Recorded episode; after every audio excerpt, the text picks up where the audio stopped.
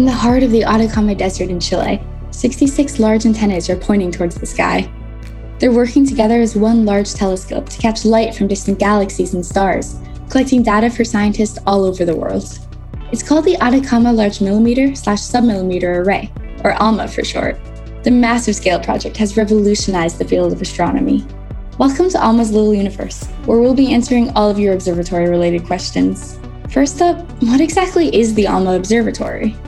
ALMA is a telescope in the north of Chile, uh, in the desert, and it's at 5,000 meters above sea level.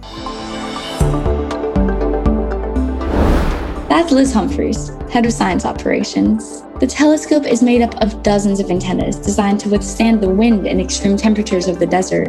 They don't look for the light you and I can see. These antennas capture radio waves to detect the coldest and oldest parts of the universe.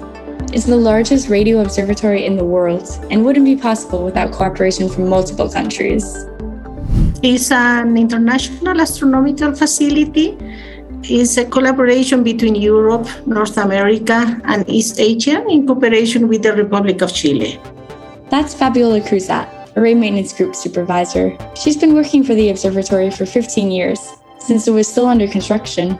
The purpose of the observatory is, of course, to investigate, for example, the origin of our universe, the formation of galaxies, stars, and planets.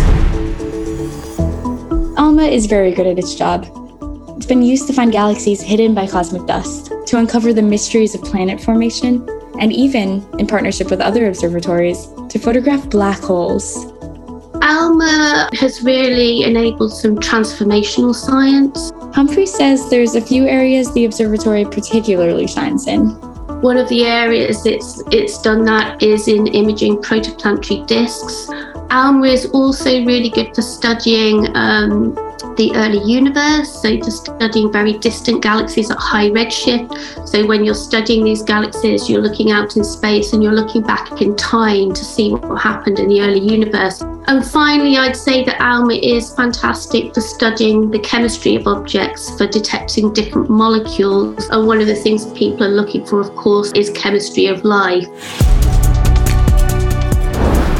The observatory carries out observations of the sky all year, day and night, and thousands of papers have been published using ALMA data. Its ideal location in a dry and high altitude desert, as well as its impressive technology and sensitivity, has permitted humans to study the sky like never before. If you have a million questions, don't worry. On this podcast, we're here to answer all of them, joined by experts to satisfy your telescope curiosity. I'm Paige Cromley, an intern for the ALMA Observatory, and I'll be the one you're hearing on these next few episodes. Tune in to the next episode of Alma's Little Universe to learn about what makes this observatory, out in the middle of the Chilean desert, so unique and so powerful.